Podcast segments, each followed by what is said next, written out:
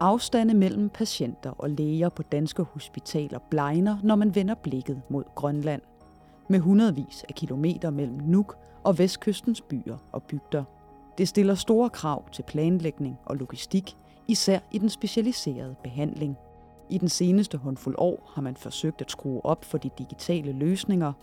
Et langsomligt arbejde, men her skulle coronapandemien vise sig at skubbe på udviklingen. At lave det, vi kalder speciallægeambulatorier, hvor vi opererer både med telefonkonsultationer, videokonsultationer og egentlig journalgennemgange, og på den måde få lagt nogle rigtig gode behandlingsplaner for patienterne.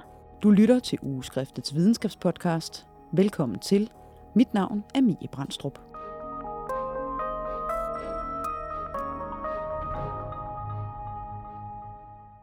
Jeg hedder Uga William Geisler og øhm, sidder her i nu på mit kontor.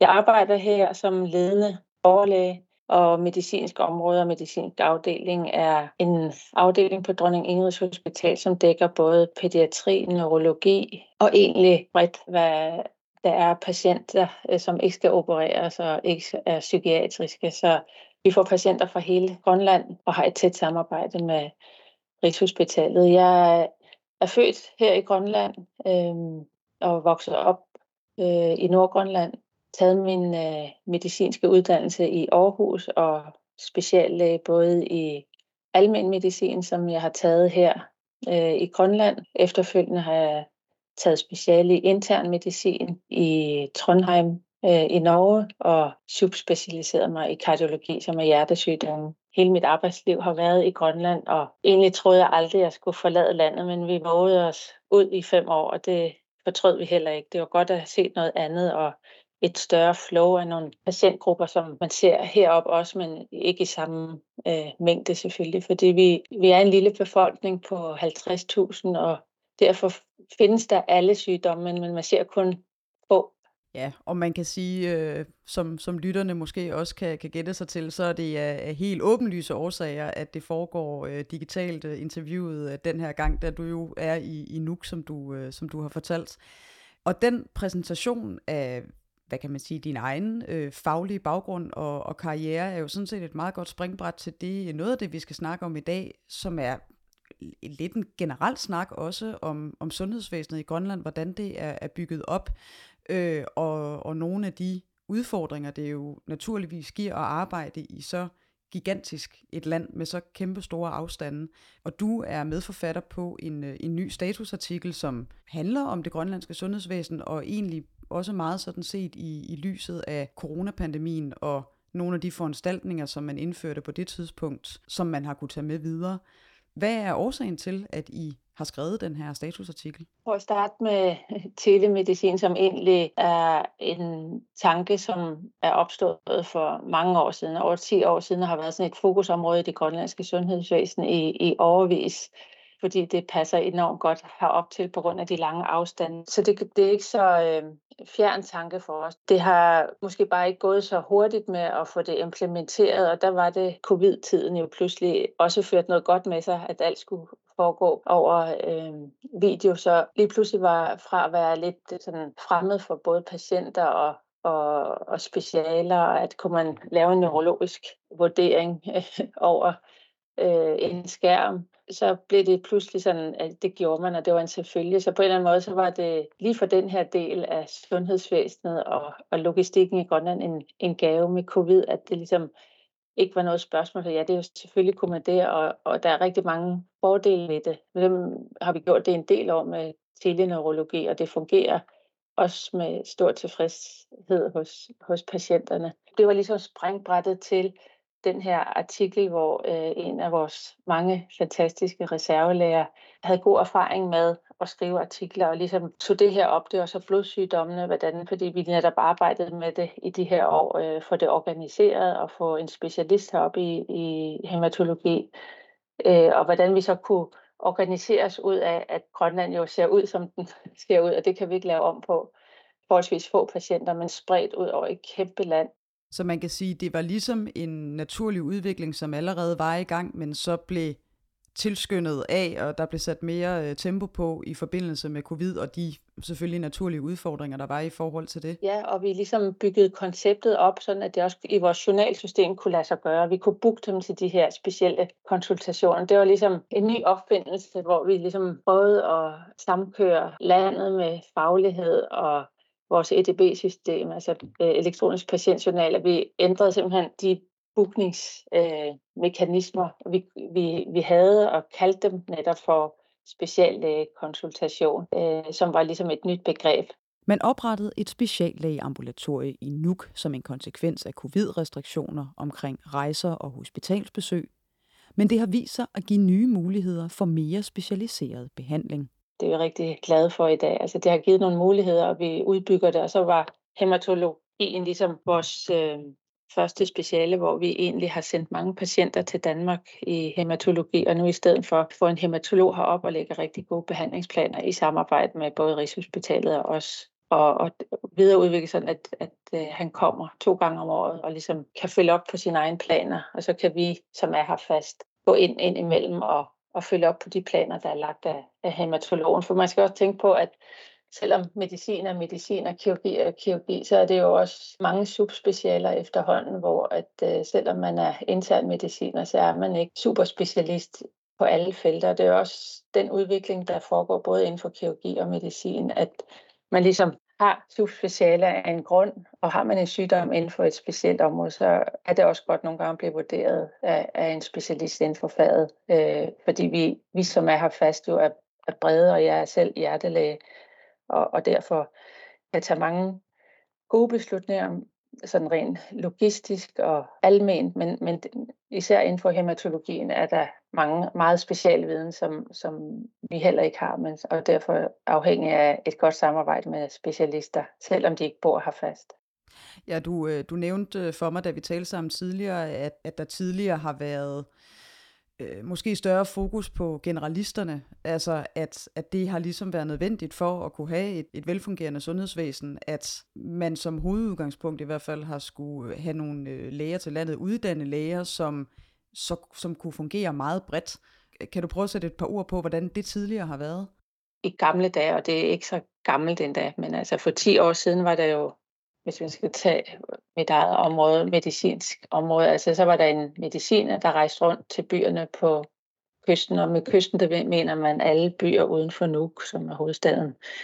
Og der har jeg også selv taget, været på de her øh, medicinske ture, hvor jeg som hjertelæge ser tarmpatienter, gigtpatienter, lungepatienter, infektionspatienter, og det har jo også givet Grønland udfordringer, øh, både inden for kirurgi og, og medicin, at, at skal man være et mindre sted, skal man kunne mere end gennemsnittet, og i hvert fald, øh, og kan man ikke, har man ikke, så skal man i hvert fald have nogle venner, man kan ringe til. Og det, det er også det, vi praktiserer rigtig meget. Altså det, der, hvor vi, vores ligesom, kompetence slutter, så har vi nogle meget gode venner på Rigshospitalet eller andre steder, som man kan konferere med og alligevel få en rigtig god plan. Skrive i journalen eller fortælle patienten om, uden egentlig at røre patienten til konsultationen, hvor øh, vi så ligesom begyndte at overveje, altså gav det mening, at jeg for eksempel rejste rundt og så en tarmpatient i Nordgrønland som, som hjertelæge, og ringede til en tarmlæge i, i Danmark og fik en god plan og fik en god snak med patienten. Men kunne den her tarmlæge for eksempel komme til Nuuk og sidde ligesom med en videokonsultation og snakke med patienten op i Nordgrønland og egentlig få en meget bedre direkte kontakt og måske egentlig også en, en bedre plan øh, ud fra, at det er gastroenterologen, der selv snakker med patienten over Teams eller telefon har adgang til journalen. Så det er jo mange arbejds dage, både for patient og for, for læge, der går med at rejse rundt og ikke kunne arbejde, for den patient kan være nogle gange 10 dage nu, bare for at se en, en, en specialist en time. Og, og, og der gav det god mening, så det var ligesom ud fra det, at det springbræt, at vi tænkte, det her må kunne gøres på en anden måde. Og det var lige dag, i dagene, var jeg, vil jeg sige, op til covid, så det var sådan lidt win-win, at det der, det boostede bare det hele, det der koncept.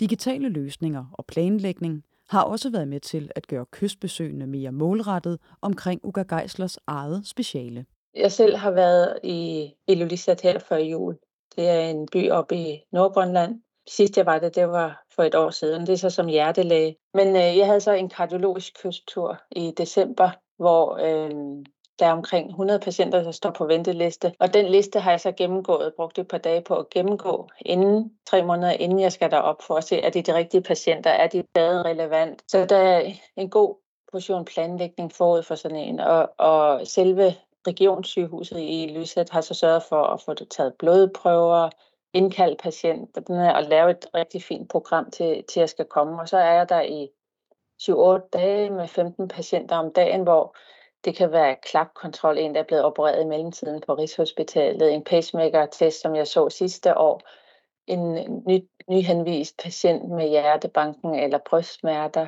hvor jeg ligesom laver en primær vurdering, hvad skal den her patient? Og det er jo alle sammen elektive, på den, forstået på den måde, at det ikke er akutte. Hvis det er en akut hjertepatient, så bliver de fløjet til nu. Så det er ligesom alt det, der, der kan vente, kontroller, vurderinger, øhm, og så venter folk Ja, det kommer an på, hvornår de er skrevet op, men fra 1 til 9 måneder på, at der kommer en specialist netop dertil. Og der tænkte vi også lidt med det her specielle ambulatorium, hvor det går via videokonsultation eller telefonkonsultation. Så behøver man ikke, behøver patienten ikke vente så længe. Ja, og det lyder jo også som et, et, et relativt stort øh, logistisk arbejde. Altså, hvordan planlægger I de her kystbesøg, sådan at I får mulighed for at se øh, flest mulige patienter, og, og at der går, øh, hvad kan man sige, så lidt spildtid som muligt med, at I skal sætte jer ind i sygehistorik og så videre, når I, øh, når I er på stedet? Det, der er kompliceret, og det man sådan ligesom bekymrer sig om, det er netop hele den her logistik med, ser vi de rigtige på rigtige tidspunkter? Og det er så det, vi har opbygget over flere år med det her speciallægeambulatorie, at vi faktisk har, kan trække nogle lister, som gør, at når vi får en giglæge fra Danmark, så kan vi trække nogle valide lister, som gør, at lige netop den her læge ser de rigtige patienter. Og det er jo en forberedelse forud for, at den her specialist ser patienten, fordi vi skal kunne planlægge det. Når ens, en patient, vi har en patient, og vi planlægger, at patienten skal ses næste år af en bestemt læge, så skal man have sikre måder at, at lave ventelister på, og det er en kæmpe stor udfordring, og det arbejder vi med 24-7. Så det er noget med at, at lave en plan for, at I de her 14 dage eller de her tre uger, der kommer den her specialist til NUK, og så forsøger man ligesom at få samlet de patienter, som hører under det pågældende speciale. Ja, og der er jo et, et helt uh, setup af medarbejdere, uh, som hjælper til. Altså vi gennemgår listerne, inden specialisten kommer, og, og vi har en uh, patientkoordinering, som indkalder sig for blodprøver bestilt og informerer patienten, og et ambulatorie, der sørger for at tage imod patienten, og jeg vil nærmest give et, et eksempel, at hvis man har set en patient for tre år siden og sagt, at den her patient, det kan være en, en af mine egne patienter, med at sige, at den her patient skal ses om tre år. Patienten bor måske et andet sted, og man håber sådan lidt, at systemet er stærkt nok. Og man så tre år efter har et program og ser, at patienten er landet og kommer og faktisk står i ambulatoriet den dag, der bukker man sig i stødet over, at, at det fungerer at det er en lille logistisk sejr også bare i sig selv. Det er og tryghed for patienten og en selv. Vi bliver meget bedre til at visitere og selektere, hvilke patienter vi skal se, og hvem der skal se hvem. Og så er der også nogle, i hvert fald inden for mit eget speciale med ekokardiografi og pacemaker-test, der er lidt svært at gøre på video.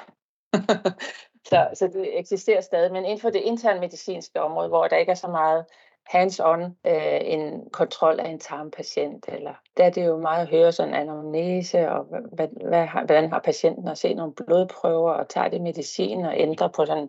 Og der, der er der jo læger rundt omkring i, i byerne, så hvis man vil have et blodtryk, eller hvis man vil have nogen til ligesom at vurdere styrken i en arm, eller mærke på et led, så kan man godt få det, selvom man ikke er hos patienten, så få en anden læge til at gøre det og ligesom få den der øh, supervision af lægerne på kysten også. Altså, så det vil, det vil egentlig sige, at man har lagt den øh, ambulante behandling lidt om, sådan at i stedet for, at patienterne er meget afhængige af det næste kystbesøg, at man så kan lave en kombination af, af de her besøg øh, ude øh, ved patienterne, men også sørge for, at en del af, af den ambulante behandling, kontrollerne osv., osv., de foregår øh, digitalt, hvor der så sidder specialister i NUK. Ja, og jeg vil sige også, at nærmest 80 procent af konsultationerne kan ligesom øh, konverteres til det her koncept. Og så kan man jo altid vurdere, når man snakker med dem over video, og sige, det her, det kommer vi vist ikke helt i mål med. Øh, der er behov for, at vi som mødes rent fysisk, så kan man ud fra øh, situationen og, og hvad det er, og hvor meget det haster, planlægge, enten patienten kommer til Nuuk, øh, og der er jo hele tiden lærer, uanset om det så, altså vi kan jo godt, med en god plan for en tarmlæge, kan man jo godt lægge en, en øh, vurdering og så konferere senere hen med Rigshospitalet, selvom den tarmlæge specialist måske er rejst når, om en måned, når patienten så kommer. Men så kan man lave en god plan med en koloskopi, sådan en kikkertundersøgelse, eller hvad man nu synes, og hvilken god plan, der er lagt af specialisten. Så, så øh, og, og inden for kardiologien kan man også over video sådan, altså tage en snak med patienten, øh, hvad er det for symptomer, og der er også taget EKG og blodprøver, og, øh, så kan man lægge en god plan ud for snakken. Skal patienten have lavet en CT-KRG, som er undersøgelse af de transpulsårene øh, i nu, eller er der ikke behov for det, eller hvis de allerede har lavet en undersøgelse, kan man tage stilling til en øh, optimerende medicinsk behandling øh, ved at snakke med patienten, uden at røre patienten. Ja, så man kan sige, der er meget af det forberedende arbejde, øh, blodprøver, som du nævner, øh, måske røntgenscanninger og så videre, som godt kan foregå ude lokalt hos patienten, og så kommer de her øh, enten videokonsultationer eller kystbesøg ind som et lidt større specialistbesøg. Ja, og det, altså på kysten kan man tage blodprøver, øh, som så sendes til Nuuk og analyseres, men så får man svaret i løbet af, øh, en uges tid, og man kan tage røntgen de fleste steder øh, og blodtryk. Så, så øh, man kan nå langt, og vi er jo heller ikke i mål på det, men det er en evig udvikling, men vi er nået langt på de her to-tre år, øh, og, og vi prøver hele tiden at hvad hedder det, videreudvikle det, og især i takt med, at vi får nogle specialister, der kommer igen og igen, og de lærer både landet og konceptet og måden, vi arbejder på, så bliver det bare bedre og bedre. Det kan jeg mærke.